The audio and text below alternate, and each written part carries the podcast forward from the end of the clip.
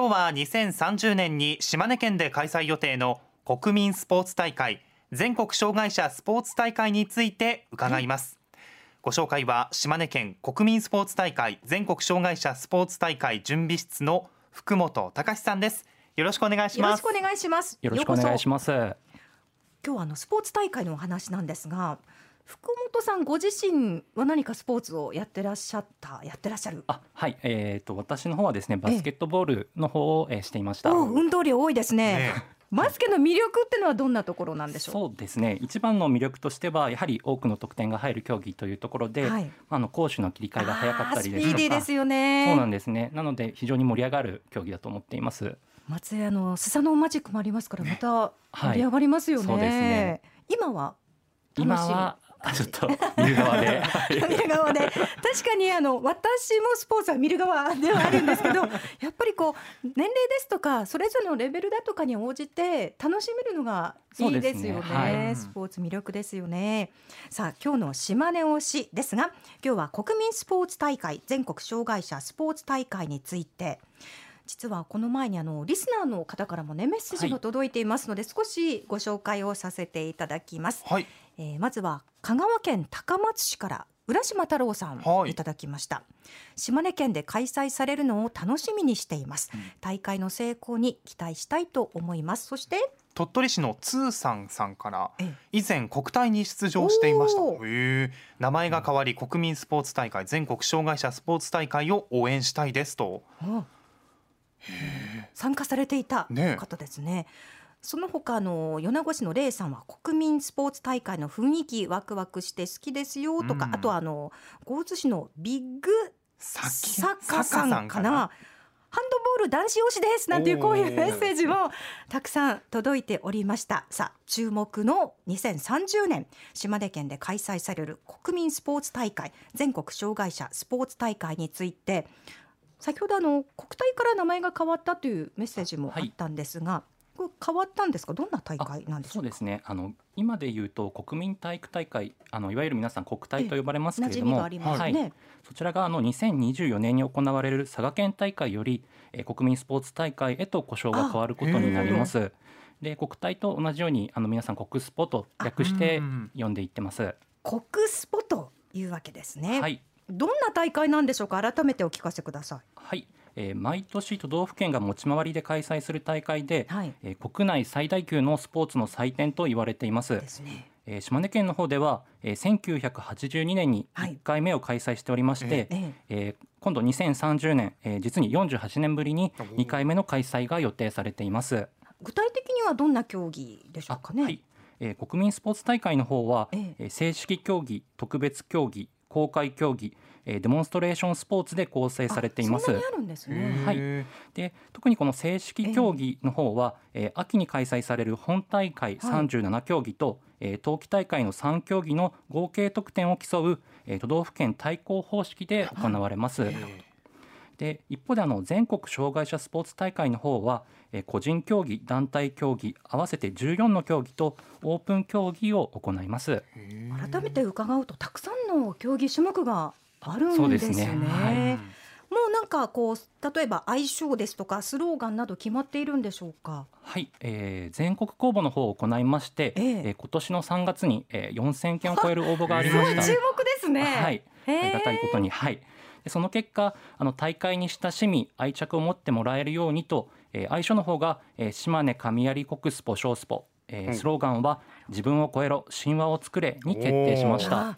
もうやっぱり島根ならではですね、神ありですとか、神話っていうのが入っているんですね。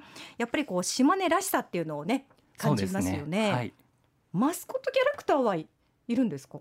はい、マスコットキャラクターですけれども、大会を盛り上げようというところで、島根県観光キャラクターの島根っ子が採用されています。大人気ですもんね。もう全国でもね、知られてますし、島根っ子なんですね。楽しみです。1982年昭和57年が前回大会ということでしたよね。いわゆる国引き国体ですよね。で、全国障害者スポーツ大会、こちらふれあい大会だったんですが、どんな大会だったかちょっと振り返ってみていただけますか？成績としてですね、男女総合優勝による天皇杯と、女子総合優勝による皇后杯の2つを獲得しています。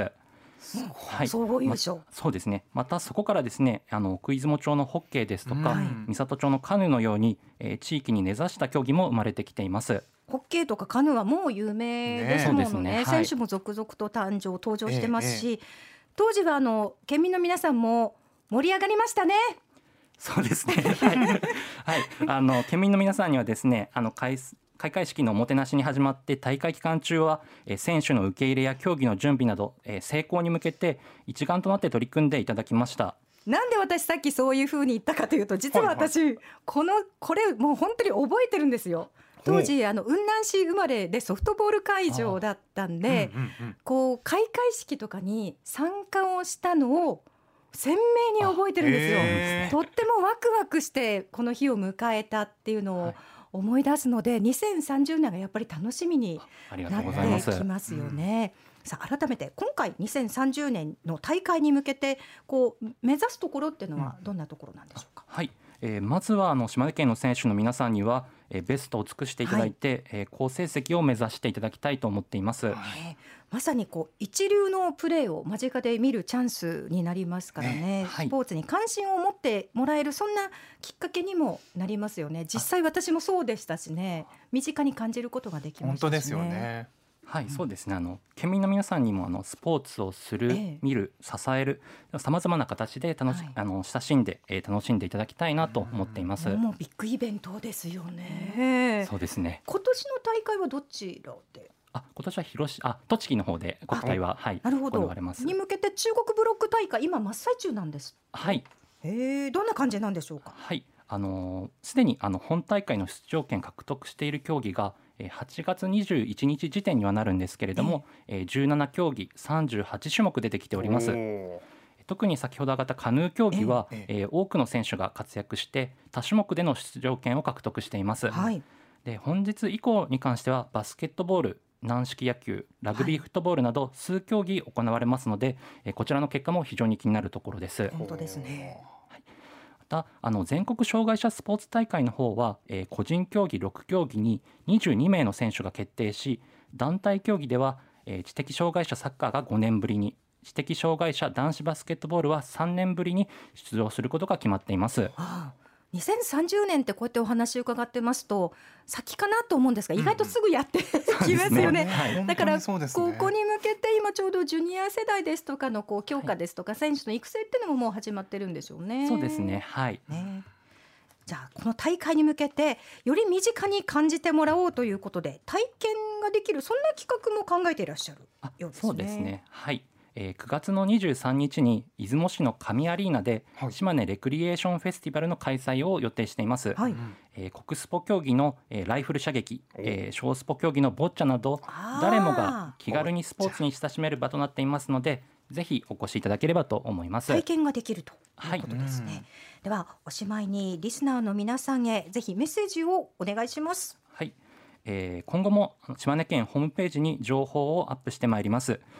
興味のある競技や、お住まいの地域に近い会場地をまずはチェックしていただいて、大会を身近なこととして感じてもらえたらと思います。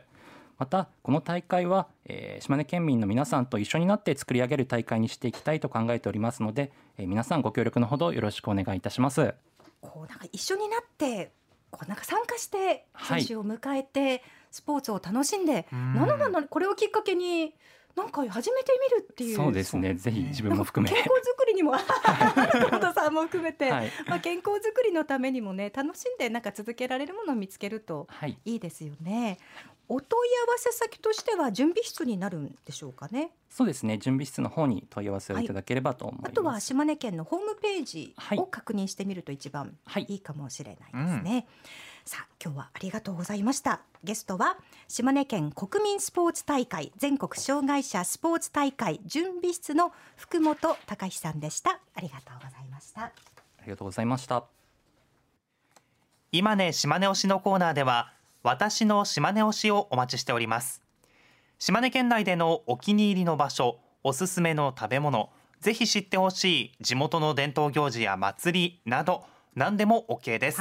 あなたの推しを教えてください。松江市の島根っこ猫さん、はい、雲南市の竜頭ヶ滝、はい、滝壺の近くは天然のミストで非常に涼しく、この季節におすすめですと。でそしてね、滝まではしっかりした靴で行ってくださいねと、そんなアドバイス。別にビーチサンダルを持参して滝に浸かるとさらに冷たくて最高ですと。私もねここおすすめです、ね、クロちゃんさんとかワスケさんからもこんな竜頭ヶ滝のおすすめのエピソードをいただきましたね、うん、松江の恵子さんって読むのかな。なんといっても顎の焼き美味しいですね。ねえ、今年は仕事でたくさんトビウオをさばきました。あ、なんと作ってらっしゃる、ねえ、これが美味しい顎の焼きになるんだと思って一生懸命頑張りました。才能の味ですね。恵子さんありがとうございます。美味しくいただいてます、ね、本当にね江津市の金メダルちゃんさん、いいお名前ですね。ね、浜田市の道の駅から見る夕日を推しますと。高台にあって見晴らしがよく、浜田港が一望できて最高です。行き交う船をのんびり眺めると心休まりますよと。なんだかこう日常の風景っていうのもやっぱりいいですよ ね、いいところたくさんありますね、うん、こんな形でぜひメッセージをお送りください、はい、あとはアクアスのメッセージなども結構多かったですね。夏休みだったということもあって ね、多かったんですよね、うん、今月のプレゼントありますよね、はい、私の島根推し送ってくださった方の中から抽選でですね、浜田市さん花木ピオーネ2名様にプレゼントとなっておりますので、はい、ぶどうです。シャインマスコットに続いて来ておりますので、ぜひとも。本当ですね、ね、季節の味覚ですよ、うん、応募方法です。BSS アプリのプレゼントメニューから投稿できます。あと BSS のホームページのあさすた内のサイト、またメールファックス。メールファックスはこのあさすたのアドレス、はい、asa@bss.jp、 ファックス番号の 085935-0242 でお待ちをしておりますので、はい、ぜひこちらにお送りください。締め切りは今月末となっています。当選発表発送をもって返させていただきますので、ふるってご応募ください。お待ちしております。次回は9月9日の金曜日です。島根海洋館アクアス夏の特別展、アクアスの水生昆虫展についてご紹介します。お楽しみに。